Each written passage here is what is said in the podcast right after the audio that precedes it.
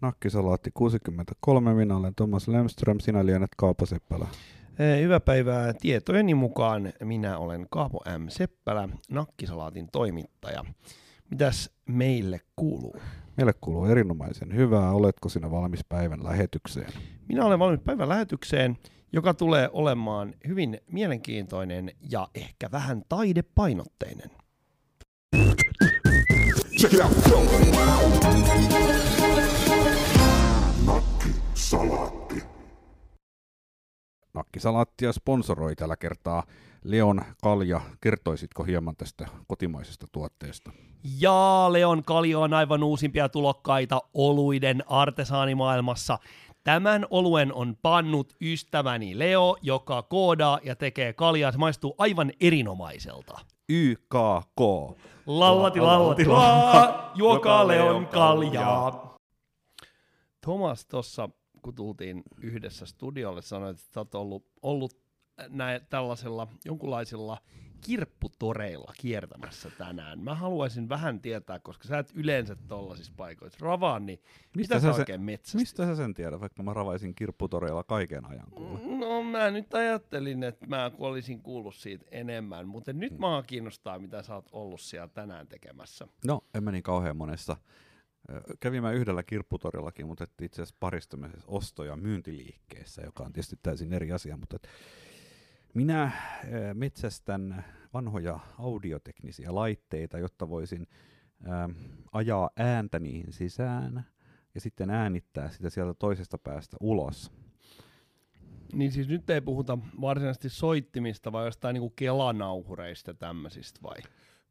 Joo, kelanauhurit, mankat, vahvistimet.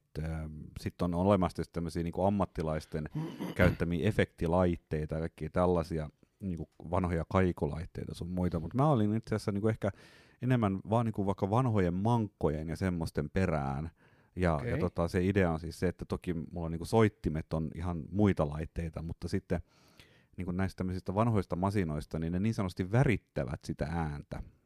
Eli siis nämä on analogisia laitteita. Tämä on se avainsana kyllä. Okei, okay, okei. Musiikin tekeminen on niin kovin digitaalista muuten, niin sitten haetaan vähän semmoista tiettyä elävyyttä käyttämällä sitä ääntä tämmöisissä vähän niin kuin vanhemman tekniikan kautta. Eli sun tarkoitus on tehdä sitä niin kuin soittaa edelleen niin kuin modernisti, tuottaa se ääni sun äh, moderneilla laitteilla ja tallentaa sitä tällaiseen äh, esimerkiksi vanhaan nauhuriin ja sitten tavallaan ottaa sitä sieltä ulos. No se voisi olla yksi tapa ja siinä on monta tapaa, mutta toi on varmaan semmoinen niin kuin, äh, asiaa niin kuin ei-harrastaneille niin ymmärrettävää, että sä voisit just nimenomaan vaikka vanhaan nauhuriin äänittää sen sinne magneettiselle nauhalle ja sitten soittaa sen sieltä takaisin. Ja se ääni muuttuu siinä, siinä matkalla yllättävän paljon, kun taas jos tietokoneen sisällä sitä ääntä pyörittelet, kun se on täydellinen matemaattisesti aukoton virheetön matemaattinen prosessi, niin se, mm. sehän ei niinku, sille tapahtuu vain niitä asioita, joita sä käsket sen tietokoneen tehdä,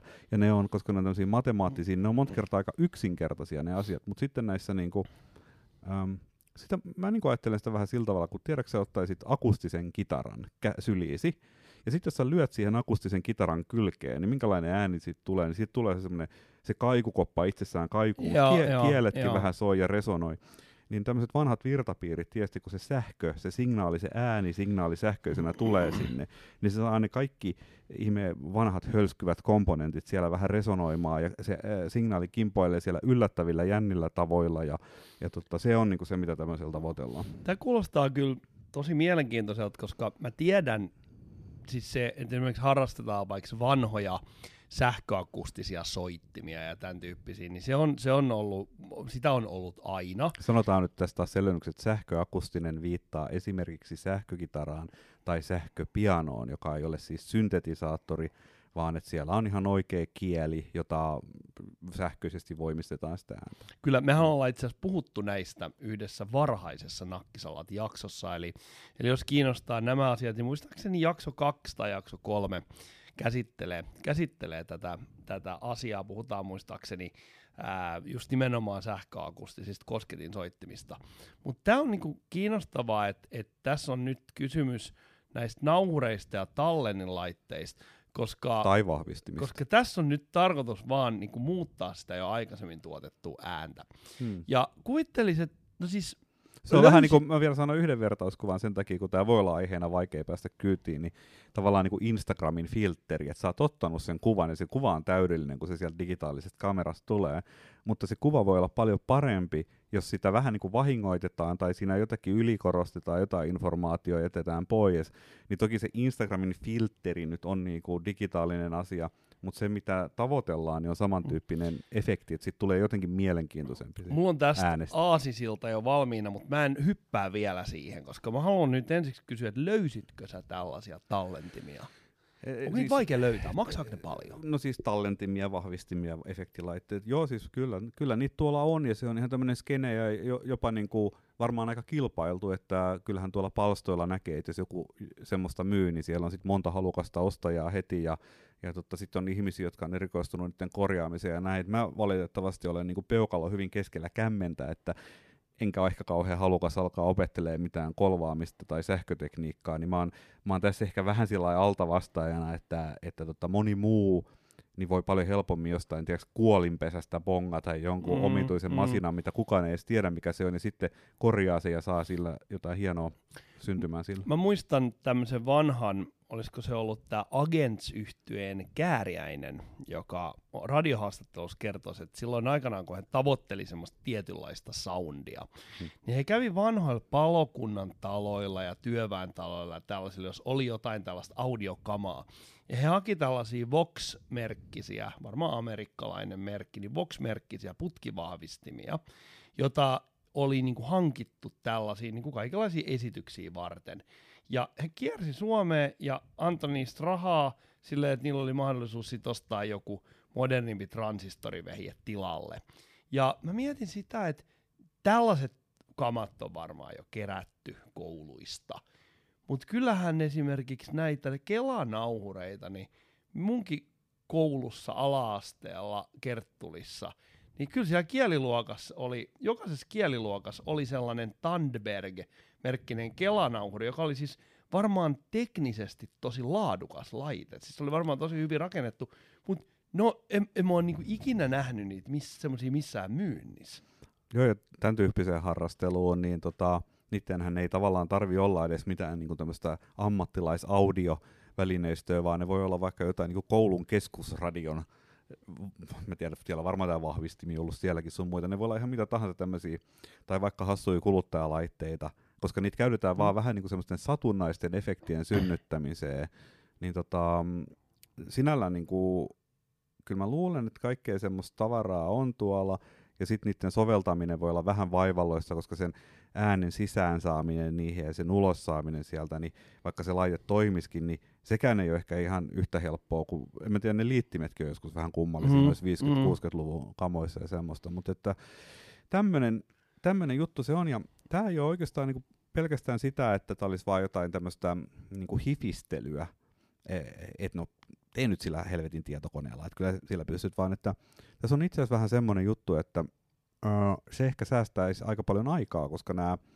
näistä vanhoista virtapiireistä irtoaa niinku siihen ääneen sen tyyppistä niinku ju, runkoa ja niinku semmoista paksuutta ja lämpöä, miten sitä voisi kuvailla, mitä niinku tietokoneella kun editoi, niin sä tavoittelet siihen, mutta se on hyvin vaikeaa ja vaivalloista sen tekeminen. Niin se voisi olla jopa nopeampaa, että sen äänen vaan pyöräyttää jonkun tämmöisen härvelin läpi ja sitten se tekee sille ihmeitä. Sä sanoit tämän sanan lämpö, ja tuossa vähän kun keskusteltiin ennen lähetystä, niin käytit sanaa akustinen, eikö korjaan analoginen lämpö. Se on semmoinen, mihin mä oon törmännyt ää, useassa eri yhteydessä, joka viittaa nimenomaan mun käsittääkseni siihen, että esimerkiksi kun sä kuuntelet ää, vaikka vinyylilevyä ihan soittimella, jossa on safiirineula, se kuulostaa erilaiselta kuin se sama kappale samalla masterilla tehty.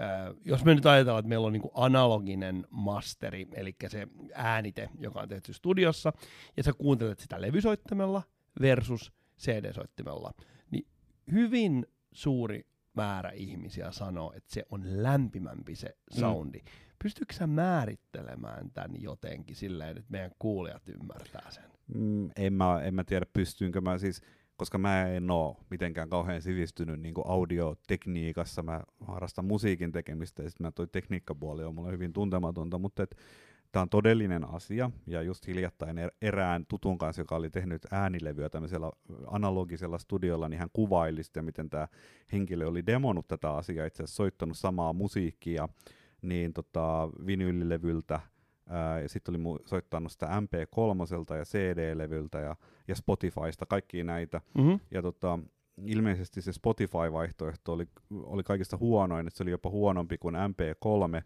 Ää, ja, ja sitten tota, tietysti se vinyyliäänite oli paras, ja se mitä hän kuvaili oli se, että millä tavalla se ääni tuntuu tulevan lähelle, että, että jollakin tavalla hän kuvaili sitä niin, että se niin kuin Spotify-ääni jäi sinne kaiuttimeen, ja, ja tuossa tota, miksailua, tämän, niin kuin kappaleiden koostamista ja niiden soundien viilaamista harrastaessa, niin huomaa tämmöisen ilmiön, että joskus tulee semmoinen vaikutelma, niin kuin se äänen edessä olisi jokin kalvo sun muuta, ja siihen on itse asiassa aika fiksui myöskin digitaalisia mm. juttuja, jotka luo sen tyyppistä efektiä, mutta et, et, et siinä on tämä tilavaikutelma on yksi, mutta sitten tämä lämpö on myöskin ihan sellainen perusasia, on, on tämä niinku digitaalinen särö. Eli hir- hirveän usein niin populaarimusiikissa niin tehdään sillä tavalla, että sitä ääntä, joka soittimesta tulee, niin sitä ajetaan siihen vahvistimeen, jonka läpi se ääni kulkee, että se saadaan äänitettyä, niin sitä ajetaan sinne liian kovaa liian suurella volyymilla, jolloin syntyy säröä. Eli se ääni mm. tavallaan niin kuin, se on vähän niin kuin vesipisara, joka osuu lattiaan ja se hajoaa siitä, mutta digitaalisessa maailmassa niin se, miten se ö, häviää sinne niin kuin bittiavaruuteen, se ylimäärä, ylimenevä ääneosuus, niin se mitä se ääneksi tullessaan tämä ilmiö edustaa, niin se on sellaista niin kuin tavallaan hyvin, äm, siinä ei ole tilaa, siinä ei ole syvyyttä, se on ainoastaan semmoista niin kuin hyvin rik rikko, rikkonaista semmoista niin kuin piikikästä ikävän, siinä ei yhtään mitään musikaalisuutta, kun taas tämä tämmöinen niin analoginen särö, niin se on just semmoinen vähän niin kuin pisara, kun osuu lattiaan, niin se itse asiassa leviää aika kauniisti, ja, ja sen särön ominaisuudet on, on kauniita. Tämä on niinku yksi puoli, ja sitten toinen on, eli särö, ja sitten toinen on saturaatio, ja saturaatio tarkoittaa niinku ihan samalla tavalla kuin, tiedätkö, näissähän on saturaatio näissä kännykkäfiltereissäkin, että värejä tulee tavallaan lisää, kun lisätään saturaatiota. Että saturaatio mm. pois, kokonaan pois, niin väri on mustavalko, kuva on mustavalkoinen. Niin saturaatio äänestä tarkoittaa sitä, että kun sulla on joku siellä, joku taajuus, joka siinä soittimessa soi, soitti, soittimen äänihän ko- koostuu aina niin kuin siitä nuotista, jota sä soitat, joka on se kantasävel, ja sitten niin kuin sen ylä- ja taitaa olla myös alaharmonioita, eli se niin kuin kertaantuu se ääni, ja sitten tavallaan kuinka paljon näitä erinäköisiä kerrannaisia harmonioita on, niin se määrittää sen äänen sävyn. Se on, mikä erottaa soitin äänet toisistaan, niin nämä analogiset laitteet synnyttää näitä harmonioita lisää, ja sitten tulee se, että siellä on itse asiassa lisää sitä ääniinformaatio, ja se ääni on niinku tavallaan paksumpi ja juureva, semmoinen niinku voimakkaampi. Niin onko tässä tavallaan niinku kyse, mä, mä, mulla on vähän vaikea näistä termeistä, mutta eikö, eikö esimerkiksi kompressointia käytetä silloin, kun halutaan korostaa niinku tietyn alueen ääniä, jotka, jos me halutaan esimerkiksi, että se kuuluu jossain radiossa tai jotain, niin sit sitä kompressoidaan. Niin Vai... mä en tiedä, kannattaa meidän mennä niin spesifiin asiaan kuin kompressointi. Siis kompressointi on semmoinen hyvin yleinen ja välttämätön osa niin kuin musiikkiäänitteiden tekemistä, joka liittyy siihen, että sä pienennät niin kuin jonkun tietyn soitin äänitteen, esimerkiksi sulla on kitara, ja sä oot äänittänyt sitä, niin sä pienennät sen niin kuin suurimpien ja pienen, pienimpien amplitudien koko eroja. Eli tavallaan, et, eli voimakkain ääni, eli suuri amplituudi, niin sen ero siihen pienimpään, se on pienempi, ja sä säädät sitä eri tavoilla, ja se, se on vaan niinku semmoinen tavallaan sen äänitteen tekemisen kannalta niin oleellista, koska jos se äänen voimakkuus vaihtelisi liikaa, niin se, se ei ole miellyttävä. Okay, okay, okay. Mutta mut sitten tässä on just tämmöinen, mikä liittyy tähän analogiseen lämpöön, on se, että nämä kompressoриlaitteet, jotka on siis analogisia ollut myös alun perin, niin ne myös värittää sitä ääntä. Eli ne särkee ja, ja saturoi sitä ääntä, jolloin sä voit ajaa sitä ääntä t- niissäkin tapauksissa niin tämmöisen vanhan kompressorin läpi ilman, että se kompressor, kompressori aktivoituu lainkaan. Eli sä, et, sä säädät sen kompressorin niin, että sen ei pitäisi tehdä mitään, ja silti se muuttaa sitä ääntä pelkästään sen takia, kun se ääni kulkee sen virtapiirin läpi. Okei, nyt mä ymmärrän paremmin, koska siis mä kysyn kompressoinnista sen takia, koska mä muistan semmoisen vanhan Lenny Kravitsin haastattelun parikymmentä vuotta sitten. Sehän teki analogisia nauhoituksia, analogisia mastereita, mm. mutta sitten se kuitenkin ne painoi sit CD-tä ulos. Tietenkin hän on siis iso nimi, mutta hän mainitsi nimenomaan tämän kompressorin käytön. Ja mulla jäi se vaan niinku roikkumaan. Tämä on tosi mielenkiintoista, että sä avasit tätä. Kompressori on hyvin tärkeä asia, ja sitten se on jostakin syystä sellainen, mikä herättää kauheasti tunteita, mikä kai johtuu osittain siitä, että 90-luvulla CD-ääni, niin kuin äänitteiden aikaa varsinkin, niin tuli tämmöinen vaihe, jota sanottiin loudness wariksi. Ja loudness war on sitä, että niin kuin ihmiset, jotka tuotti musiikkiäänitteitä, niin ne kilpaili sillä, että kenen äänite kuulostaa kovimmalta. Eli teknisesti, jos sä pistät se yhden CD-levyn sinne soittimeen ja sä pistät toisen, niin eihän ne levyt voi vaikuttaa siihen, että kuinka kova ääni siitä tulee. Sähän väännät itsestä volyymin mm-hmm. Mutta sen signaalin laatu tietysti niin kuin osittain vaikuttaa siihen, että kuinka kovalta se musiikki kuulostaa. Siinä tämä kompressorin käyttö on se keskeinen elementti. Eli silloin niin kuin tavallaan kompressoitiin sillä tavalla, että siitä melkein hävisi kaikki tämmöinen dynaaminen vaihtelu, ja se kuulosti silloin tosi kovalta se musiikki, eli sitten jos se musiikki soi vaikka jossain baarissa taustamusiikkina, niin se musiikki oli kilpailukykyisempää, koska se sai huomion. Ja tämän takia syntyi tämä loudness war-homma. Ja nyt siitä ollaan niin kuin, ja, se, ja sitten ehkä tuli se, että miksi kompressorille tuli paha maine, koska sitä käytettiin niin kuin liikaa tämmöisestä niin kuin oikeastaan kaupallisista syistä. Ja ja tota, nykyään siitä ollaan vähän pääsemässä eroon, koska nämä musiikin striimausalustat tekevät semmoista niin sanottua loudness, eli äänen, niin kuin voi, ei se äänen voimakkuus, mutta se on tavallaan se, että kuinka kovalta se kuulostaa, niin ne normalisoi sitä. Eli siellä on niin kuin algoritmi, joka arvioi jollakin tavalla sitä, että kuinka kovalta se ääni kuulostaa. Siihen on omat tämmöiset niin mittayksikkönsä, ja ne säätää niitä. Eli jos Spotify soittaa sulle musiikkia, ja sit sä oot mennyt niinku kilpailullisena tuottajana, tiedätkö, sä oot mennyt kompressoimaan ja tekemään kaikkea mahdollista, että se olisi kauhean kovaa, ja Spotify haistaa sen, ja se laskee sitä desibelitasoa, ja se tekee jokaisen kappaleen kohdalla näin aika mielenkiintoista tässä niin tavallaan taistellaan sitä Spotifyn, niin kuin, että siinä on niin ilmaherruuden tavoittelu vastaan niin Spotifyn niin algoritmit. Joo, koska Spotifyn intressi on tavallaan tietysti niin kuin synnyttää miellyttävä kuuntelukokemus. Kokonaisuus, koska oh. ihminen kuuntelee montaa eri asiaa siellä Spotifyssa saman session aikana. Ennen vanhaahan, mun mielestä tämä ilmiö on vähän nyt poistunut, mutta ennen vanhaahan varsinkin TV-mainostauot oli semmoisia, että sä katsot jotain ohjelmaa, sitten kun se mainostauko alkaa, niin tukka lähtee. Ne niin oli päästä. ihan hirveet, jos sä katsot katsot jotain semmoista niin kuin hyytävää kauhuelokuvaa, joka perustuu hiljaisuuteen, ja sitten tulee joku sellainen, niin kuin, en mä nyt muista enää mit, joku kalustemainos, jos huudetaan ja mö, möötä. Meillä oli muuten hirveän hyvä äskeinen mainostauko. Mä huomasin, että nakkisalaatin, nakkisalattiinkin on tullut mainoksia. Se, se oli kyllä kauhean kiva, että semmoista nyt sitten lisää.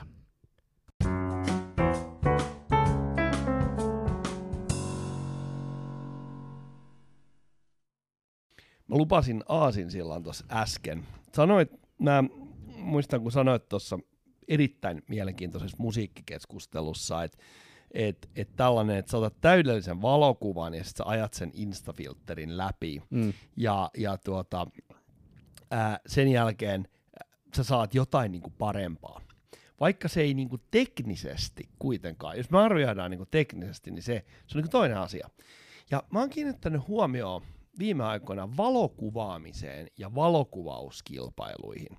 Nythän oli tällainen tunnettu valokuvauskilpailu, jossa sitten valittiin voittajakuvat, ja mä huomasin, että mä tunnen yhden erittäin mainekkaan ammattivalokuvaajan, ja, ja hän niin kuin kiinnitti huomioon siihen hän on hyvin niin kuin, niin kuin pitää ta- ta- tarkkaa jöötä siitä niin kuin teknisestä laadusta. Mm. Ja hän sanoi, että nämä on niin kuin täyttä roskaa nämä voittajakuvat, koska ne oli tällaisia niin kuin ikään kuin valo, ni, niissä oli valokuva oli osa sitä teosta, mutta ne oli yleensä tämmöisiä niin kuin fotosoppaa. Okay. Siis puhutaan fotosopatusta, vaikka ei nyt varmaan fotosoppia välttämättä käytä. Mutta ne oli sellaisia niin kuin fantasia-aiheisia kuvia, että siinä oli kuvattu vaikka joku tyyppi, joku lapsi ja sitten se leijuu jossain pilviin rakennetun muurin päällä. Mutta ehkä voi kuitenkin sanoa oikeutusti, että ne olivat valokuvataidetta. Ne olivat taidetta, ja tästä tulee niinku mielenkiintoisia juttuja. Nämä kuitenkin perustuu niinku ihmisten äänestykseen ja siihen, mihin niinku ihmiset pitää. Ja mä olen huomannut tällaisen ää, jaon, että tota, on olemassa valokuvia, jotka on teknisesti hyviä, ja sitten on olemassa tällaisia, niin kuin, mä voisin kutsua näitä mediataideteoksiksi. Ennen maailmassa tehtiin valokuvakollaaseja, eli yhdistettiin erilaisista valokuvista sellaisia niin kuin jonkunlaisia niin kuin, niin kuin, niin kuin mm. muita teoksia. Niin ehkä Photoshop on tullut siihen niin kuin kaveriksi, eli tehdään sellaisia kollaasityyppisiä juttuja, johon sekoitetaan niin kuin sitä, sitä ikään kuin ei-todellista, mitä se ä, taiteilija haluaa tehdä siihen, siihen valokuvaan. Ja valokuvaajat... suhtautuu tähän hyvin kriittisesti, että ikään kuin valokuvakilpailuihin tullaan tällaisilla töillä. Niin, eli tässä on tämmöinen koulukunta juttu, että on jonkinlaisia puristeja ja sitten on semmoisia ihmisiä, jotka nyt vaan käyttää kaikenlaisia välineitä saadakseen tehtyä kuvia ja ilman, että ne ajattelee, että sillä olisi niin kauhean väliä, että mi- millä prosessilla siihen lopulliseen niin teokseen just tultiin. Näin, just näin. No. Ja mä tavallaan, niin kuin, mä ymmärrän sen, niin kuin, mä ymmärrän tässä montaa eri osapuolta. Mitä tässä on varmaan kolme osapuolta. Tässä on suuri yleisö. Ja sitten on tota, nämä, nämä kollaasi, Photoshop-taiteilijat ja sitten on puristivalokuvaajat. Mm. Koska kysymyshän on siitä, että jos mennään kilpailuun, niin se, että mitkä on kilpailun niin arvostelukriteerit, niin se, se määrittelee sen koko pelikentä. Ja kun mä katson esimerkiksi valokuvaryhmiä, vaikka Facebookissa on ryhmiä, jossa on vaikka Turusta valokuvia, niin katsoo kuinka paljon niitä on tykätty. Niin siellä voi olla teknisesti tosi hyvä kuva, mutta se on otettu jostain helvetin 60-luvun kerrostalosta, joka on aivan niin kuin katastrofaalisen ruma esine, mutta siitä on otettu teknisesti hyvä kuva, ehkä kolme tykkäystä. Sitten siellä on jollakin perunal otettu kuva jostain Ruissalon huvilasta, ja siinä on 400 tykkäystä. Ja sitten siinä syntyy tällaisia jännitteitä, että ammattikuva tai tämmöinen niin semi-ammattikuva mm. näissä.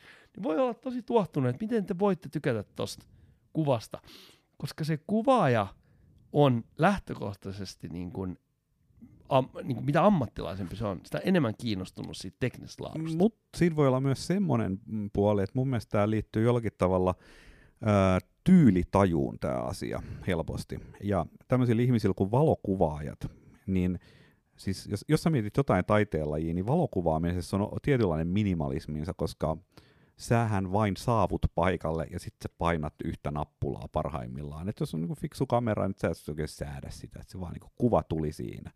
Et, et jos on niinku mahdollisimman, äm, jos sä haluaisit mahdollisimman nopeasti saada valmiin taideteoksen, niin valokuvaan nopeutta tänä päivänä on vaikea millään ohittaa. Ja valokuvaaminen on yleistynyt varmaan enemmän kuin mikään kiitos kännyköiden. Eli valokuvia otetaan ihan helvetilliset määrät. Niin silloin voisi ajatella, että no, että semmoinen niin ammattivalokuvaajien kasti, että mihin sitä suurin piirtein enää tarvitaan. No, he tietävät millaisista kuvista tai millä tavalla otetuista kuvista missäkin tilanteessa tulee hyviä lopputuloksia ja, ja näin päin pois. Ja, mutta ennen kaikkea mä sanoisin, että heillä on tyylitajua. Et, ja ja se, se mun mielestä vertautuu muuten tuohon niinku elektroniseen musiikkiin tosi paljon, koska elektronisessa musiikissa niin sulla ei välttämättä ole edes laulua, jos se on instrumentaalista, ja se voi olla tosi minimalistista, ja ja tota, siellä ei ole melodiaa, eli se, se voi olla niin kuin hyvin paikallaan junnaavaa, se muutokset voi olla hyvin asteittaisia ja pieniä ja hitaita, ja se on nimenomaan niin kuin tämmöinen tyylitaju, taide, mit, mitä erikoisemmaksi se tavallaan menee tietyllä tavalla. Eli kun se maku kehittyy vähän niin kuin jollakin viininmaistajilla, tiedätkö mm, mm, niin se, se mm. muuttuu tyylitaju asiaksi. Mä näkisin, että tässä on kyse itse asiassa siitä, et, et mä väittäisin, että et voi olla turhauttavaa tämmöiselle puristi-valokuvaajalle se, että se saa sen 400 tykkäystä siellä Turkupalstalla se instafilterikuva, mutta siinä onpa se, että et keskimääräisellä yleisöllä se tyylitaju ei ole niin raffinoitunut, vaan heidän dopamiininsa yksinkertaisesti laukee siitä kuvasta, jossa on sitä niinku semmoista ilmiselvää herkkua vaan enemmän. Ja, ja sitten se, että mä ajatellut, että ihmiset kiinnit, niinku, että maalikko kiinnittää vaan huomioon, että se ei niinku ajattele sitä valokuvaa, vaan se katsoo, että tossa on kuva tosi söpöstä koirasta. Minä pidän koirista, ne ovat söpöjä. Se herättää sen, että ihana vaikka se kuva olisi jotenkin niin kuin teknisesti täysin kelvoton, et ehkä tavallaan niin kuin se, se, ja sitten toinen asia, mikä vaikuttaa varmasti siihen, on se, että ajattele kuinka paljon, esimerkiksi nämä valokuvakilpailun kuvat, jos, josta mä aloitin tämän keskustelun, niin mä katsoin niitä tuosta kännykän ruudulta. Eihän siinä niin periaatteessa mm. pääse kauheasti kauheasti nauttimaan mistään niin kuin pienistä säädöistä. Joo, ei se ole mikään semmoinen niin kuin, kolme kertaa neljä metriä metallilevy, mikä olisi nostettu täydellisesti valaistun museon seinälle. Nimenomaan. Mutta se, että mä mietin niin kuin sitä, että vähän niin kuin tämä musiikki, niin valokuvaamisessa niin kuin se ikään kuin tuotanto- ja julkaisukynnys on molemmat tosi asioita, jotka on niin kuin pudonnut niin alas, mitä se ikinä voi olla. Että jos ajatellaan niin kuin 120 vuotta sitten, viime ja edellisvuosisatojen vaihteessa, kun joku Signe Brander kiersi ää, Helsinkiä ja kuvasi, on kaikki ne vanhat hienot kuvat Helsingistä, niin suuri osa niistä on niin kuin yhden tai kahden kuvaajan ottamia kuvia, koska kameroita ei ole ollut niin kuin juurikaan missään. Ja, ja ylipäätään niin kuin se, että kun katsoo, ai, jos niin kuin, niin kuin mennään niin kuin aikajanaa taaksepäin, niin se niin kuin tavallaan se valokuvien määrä romahtaa, kun mennään sinne jonnekin 60-luvulta aikaisempiin, niin se valokuvien määrä, mitä on julkaistu, se romahtaa aivan totaalisesti. Ja sitten sieltä nousee esiin sellaisia, että siellä on, sit siellä on niinku, jos mennään vaikka 1900-luvun alun kuviin, niin melkein kaikki, mitä otettiin, oli muotokuvia, mitkä on niinku, niinku omaa se oli, ne oli semmoisia jonkinlaisia niin käyntikorttejakin te, otettiin, että ihminen jätti niin kuin oman kuvan johonkin. Mm. Ja sitten tehtiin niin kuin jostain nimimiehistä muotokuvia. Mutta esimerkiksi tällaista niin kuin, tavallisella ihmisellä ei ollut mitään chanssiä niin kuin dokumentoida edes mitään, saataka tehdä siitä jotain niin kuin taiteellisia kannanottoja. Joo. Oli kesällä Norjassa ja Tromsassa oli paikallisessa museossa tromsalaisen valokuvan valokuva- ja valokuvanäyttely, jossa oli mustavalkoisia kuvia 60-luvulta. Niitä oli ihan helvetillinen määrä. Me istuttiin vaimon kanssa vierekkäin sohvalla ja katsottiin niitä varmaan toista tuntia, kun ne vaan valokuvat vaihtui siinä seinällä. Ja se oli yksi parhaita valokuvanäyttelykokemuksia, koska siinä oli tietty yhtenäisyyttä, koska ne oli kaikki siitä samasta kaupungista, ne oli sen yhden ihmisen silmiä, siinä piirtyi se niin elämä, että se, se oli niin kuin, se, siinä oli paljon mielenkiintoa, joka ei liittynyt vain kuvien estetiikkaan, mutta sitten aina välillä ne, se kuvien estetiikka niin kuin yllätti, koska mm, ne oli näitä mm. arkisia tilanteita, sä voit kuvitella joku ihmiset jonain niin kuin vapunpäivänä kaduilla tai jossain sukujuhlissa, ja tämmöisiä kuvia vaan hirveät määrät, ja se oli todella hienoa, ja se oli tosi hieno, kun se oli niin paljon sanoit julkaisukynnyksessä, mä hyppään ihan toiseen asiaan, että tähän on helppo kuvitella niin kuin tästä eteenpäin, että sulla on hetken päästä kun piilolinssit, mitkä koko ajan kuvaa kaikkea, mitä sä teet. Ja sitten kun siellä on se tekoäly, joka näkee kaiken, mitä sä näet, niin sitten se ehdottaa sulle, että huomasitko, että kun katsoit tuonne tuossa liikennevaloissa tuonne vasemmalle, niin siinä oli erinomaisen esteettisesti hieno asetelma, että julkaistaanko. Ja se, se on se, mihin tämä julkaisukynnys tulee menemään. Toi on muuten sitä. mielenkiintoinen ajatus, koska tekoäly pystyy todennäköisesti jo nyt, ää, rak- esimerkiksi kun mä otan kuvia, silloin harvoin kun mä otan kuvia, niin mä räpsin todella paljon, todella niin kuin isolla ää, tavallaan niin kuin, mä, mä niin kuin vedän, otan niin kuin laajalta alueelta tosi paljon kuvia. Ja sen jälkeen mä menen niin kuin, niin kuin kämpille – pistän niitä kuvia näytölle ja rupean katsoa, että mitä mä löydän täältä kuvista. Niin tällaisen jutun tekoäly pystyy tekemään äärettömän suurista kuva-aineistosta äärettömän nopeasti.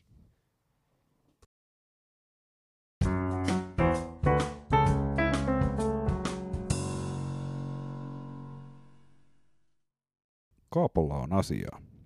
Mä jäin pohtimaan tota, en enää sen enempää palaa meidän musiikkiaiheeseen, se tuli aika, aika syvällisesti käyty läpi, mutta kun sä puhuit siitä, miten se signaali menee siellä koneen sisällä ikään kuin yksilöllisesti, vähän niin kuin vesipisara putoaa maahan, niin mä huomasin tällaisen ikään kuin ilmiön tänään.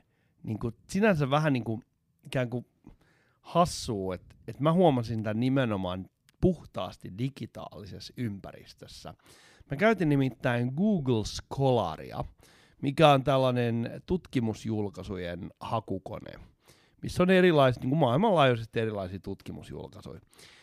Ja siinäpä on semmoinen hauska juttu, että koska se on Googlen palvelu, ja noit jo niin kuin Googlen palveluja päivitetään niin kuin satoi kertoi vuodessa, siinä ajetaan uutta koodia, se kehittyy ja Onko Skolarissakin muuten se I'm feeling lucky toiminto? No, Koska mä voisin, vähän... jos mä alkaisin akateemikoksi, mun koko eru, ura perustuisi vaan sen nappulan No siis painamiseen. tähän mä oikeastaan nyt menemässä. Et kun mä oon tottunut siihen, että jotain julkaisutietokantoja kun haetaan, niin mä laitan ne asiat, mistä mä oon kiinnostunut, vaikka esimerkiksi nakkisalaatti plus yhteiskunnallinen plus merkit, merkitsevyys. Ja sitten sieltä tulee nakkisalaattia koskevia erittäin tasokkaita niin kuin, niin kuin psykiatrian alan julkaisuja. ja jos mä toistan sen haun, niin sieltä tulee ne samat, e- ellei sitten niin kuin sinne olisi lisätty materiaali, jotka sopii siihen hakukriteereihin. Mutta Google Scholarin haku muistuttaa melkein sitä vesipisaran putoamista siihen lattialle. Eli sulla tulee aina niin kuin suurin piirtein samannäköinen pisarajälki lattialla, mutta ei koskaan identtistä. Eli jos sä haet samoilla kriteereillä Google Scholarista, niin jostain syystä joku asia muuttaa sitä koko ajan. Ja siihen vaikuttaa joko se sun aikaisempi haku, se mitä sä oot muuta tehnyt Googlen palveluissa, ehkä se, että sinne tulee tavaraa lisää, tai sitten joku sellainen asia, jota mä en niin tiedä, en ymmärrä, en tajua. Ja mä mietin tässä nyt sitä, että onko toi jonkunlainen tämmöinen niin koneälykkyyden lopullinen mittari, että sen ikään kuin toistettavuuden häviäminen. Niin, on siinä varmaan jotain tekemistä sen asian kanssa, koska niin kuin mekaaninen kone, joku mekaaninen laskukone vaikka tekee aina täsmälleen saman asian, mutta sitten ihmisen aivot, niin kuin sä et voi aivoihin oikeastaan luottaa, että ne vetää joka päivä vähän niin kuin, vaikka elämä olisi rutinoitunuttakin, niin, tai se on muuten mielenkiintoinen rutiini. Rutiini on se, jonka ihminen pystyy tekemään. Tämä on just se niin kuin klassinen juttu, että sä voit autolla ajaa niin kuin sata kilsaa huomaamatta. Mutta he, silloin heti kun sä tuot niin kuin läsnäolo siihen asiaan, mitä sä oot tekemässä, niin sitten se alkaa muuttumaan koko ajan. Jos sä onnistut tulemaan poissa, niin sä voit rutiinilla toimia täydellisesti kuin robotti, mutta jos sä oot läsnä, Ja tämähän on just se, Mm. että silloin jos sä rutiinilla ajat ja siinä on joku kivi ja sä et ole ikään kuin läsnä, niin sä voit törmätä siihen. Tai siis niin kuin, että silloin sä oot haavoittuvainen tosi poikkeuksilla. Koska mä muistan, mä vähän aina kuumottaa, koska mä tiedän, että tätä podcastia seuraa koneäly tutkivia ihmisiä, terveisiä vaan. Mutta tota, mä mietin niinku sitä, että mä oon joskus miettinyt niinku robotin ja automaatin niinku käsitteiden eroa. Et automaattihan on semmoinen asia, joka tekee sen, niinku, sillä on niinku muutamia, niitä voi olla vaikka muutamia kymmeniä miljoonia ehtoja, minkä niinku, Mm. avulla se toimii, tai sitten siinä on kolme ehtoa. Mutta se toimii käytännössä niiden niinku, ennalta määriteltyjä asioiden perusteella. Kun sitten taas, jos mennään niinku, lähemmäs robottia, niin se pystyy niinku, itsenäisesti tekemään päätöksiä, mikä johtaa niin kuin parhaimmillaan siihen, että se saattaa tehdä, niin kuin, jos sä menet keittää kahvia aamulla, sä menet joka kerta ihan vähän eri tavalla keittämään sitä kahvia, mutta sä menet kuitenkin keittämään kahvia. Jos sä olisit automaatti, sä menisit tarkalleen sitä samaa trackia pitkin ää, keittämään sen.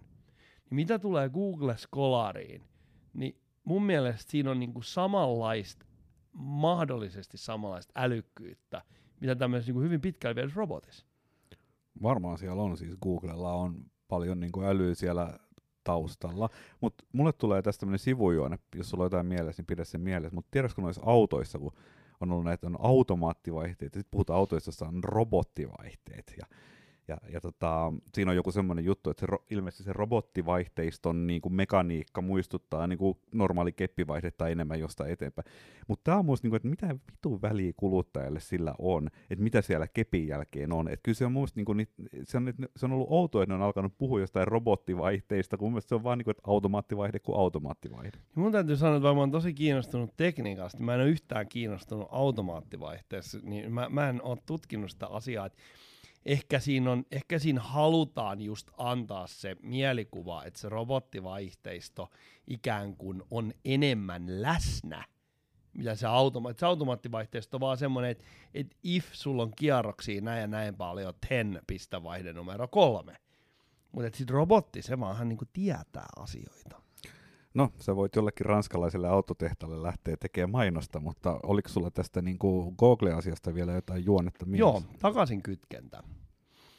Eli me puhutaan huippumodernista niin kuin mahdollisesti niin kuin kehi- kehittyneimmistä tekoälyistä, mitä löytyy. Ja mä tunnistin sen sillä tavalla, että se jättää niin kuin jokainen pisara on niin kuin erinäköinen. Hmm. Niin se on mun mielestä erittäin mielenkiintoista, että se muistuttaa sitä sun esimerkkiä siitä analogisesta ikään kuin vanhanaikaisesta ää, niin kuin signaalista. Niin no siis se on kompleksisuus, on se asia. Et me- mekanistinen ja yksinkertainen niin no- noudattaa yksinkertaisia sääntöjä, mutta sitten kun sä haluat jotain, mikä on oikeasti mielenkiintoista, niin se tuntuu aina muuttuvan samalla myöskin vähän arvaamattomaksi, mutta sitten myöskin se arvaamattomuus on jollakin tavalla yhteydessä niin kuin, no siis mielenkiintoinen ja kaunis ja kaikki nämä on jotenkin niin kuin sukuu toisilleen.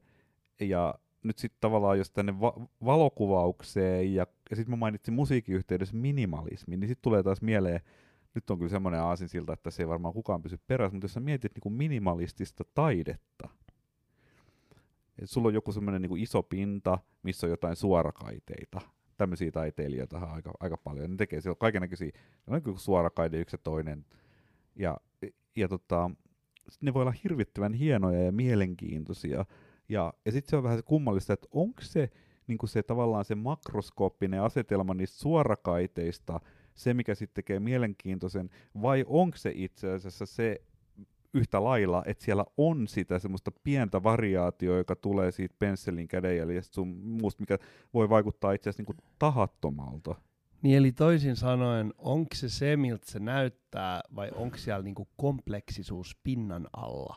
Niin, että se niinku tavallaan just se, että koska se asettaa niinku aivoille semmoisen haasteen niin kun löytää se kompleksisuus sieltä, niin se itse asiassa kutsuu niinku sitä katsojaa täyttämään sitä tilaa jollakin. Tuon Ei... takia mä olen, niin kuin, siis vaikka mä oon tämmöinen krumeluurijätkä, niin mä oon aina ollut kiinnostunut abstraktista ekspressionismista, koska ne on niin kuin isoja tauluja, jotka on tollasia, niin kuin, niissä on tosi paljon tyhjää, mm. mutta sitten siellä niin kuin, on jotain niin kuin siellä tapahtuu.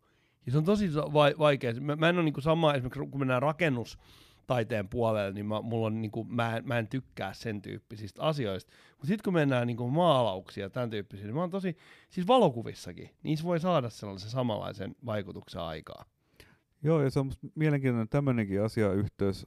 Siis mä itse tykkään niin kuin, miten sitä sanotaan, nykyaikaisesta ja modernista taiteesta. Jos mä saisin valita, että minkälaiseen taidenäyttelyyn mä meen, mä meen mieluummin semmoiseen, tai mä oon kiinnostuneempi semmoinen, kun menee katsoa Edelfeltteja ja Munsterjelmejä, vaikka nekin on hienoja.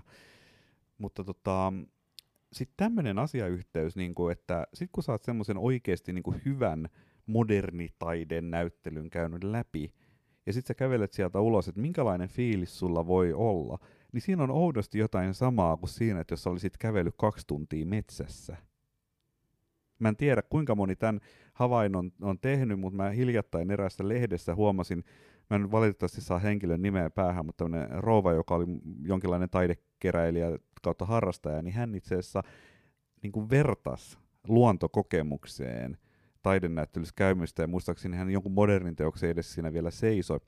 Ja, ja mä oon tämän niin kuin kyllä kokenut. Ja se on, se on todella niin kuin hieno fiilis, kun sä kävelet sieltä museosta ulos, sit sulla on semmoinen niin kuin, jollakin tavalla niin kuin inspiroitunut ja sitten mieleltäsi niin kuin puhdistunut olo samaan aikaan. Siis kaikella modernilla taiteella ei suinkaan ole tätä. Niin kuin esimerkiksi tuolla oli Aboavetuksessa oli kerran sellainen teos, joka oli semmoinen niin kuin karvainen kuutio, joka oli jonkinlainen niin kuin, tota, oli ta, jonkinlainen ehkä mm, niin kuin kritiikki teollista lihankasvatusta kohtaan, että se niin kuin symboloi se kuutio tiedätkö, lehmää mm, silloin, mm. ja näin päin pois. Siellä joku kieli törrötti sieltä ku, karvaisen kuution jostain reunasta. Niin se ei nyt ehkä ollut semmoinen, mutta että, Koska, si, si, koska se oli tämmöinen niinku kan, se kantauttavuus ja poliittisuus mun mielestä melkein aina pilaa taiteen. Mutta sitten jos, se, jos se on vain niinku tarpeeksi abstrakti, niin musta se toimii. Niin ja sellainen ikään kuin, jos se on liian alleviivaavaa, liian niin. sellaista niin työntyvää, koska silloin se muistuttaa mainosta. Joo. Se ei niinku tavallaan, että se, se, se yrittää niinku, mainoksethan voi olla tosi hienoja, mutta mainos, mä nyt vähän niinku hyppäsin sivuraiteella, mutta mainoshan yrittää niinku väkisin pakottaa sulle tiettyä ajatusta päähän. Joku tavallaan niinku karvakuutio, joka sanoo, että et eläimen ää, kaupallinen niinku hyödyntäminen on väärin, niin se pystytään niinku sanomaan varmaan niinku erilaisilla tavoilla, mutta toi on aika niinku suora lähestyminen. Joo, ei toi ole mikään kauhean niin kuin ehkä hienostunut vertauskuva, ja sitten kun se ei ollut esteettisesti kauhean miellyttävää, että se, se oli lähinnä sellainen joku niin kuin, eh, johonkin kuolinpesään unohdettu rahi, olisi voinut niin kuin näyttää samalta. Niin, joo. Rakkaat kuulijat, tämä oli Nakkisalaatin taiteeseen ja myös koneälyyn keskittynyt jakso, joka sisälti myös mainontaa. Öö, jatkamme tästä noin viikon kuluttua Oikein hyvää viikonloppua. Kiitos minunkin puolestani. Check it out. Nakki Salat.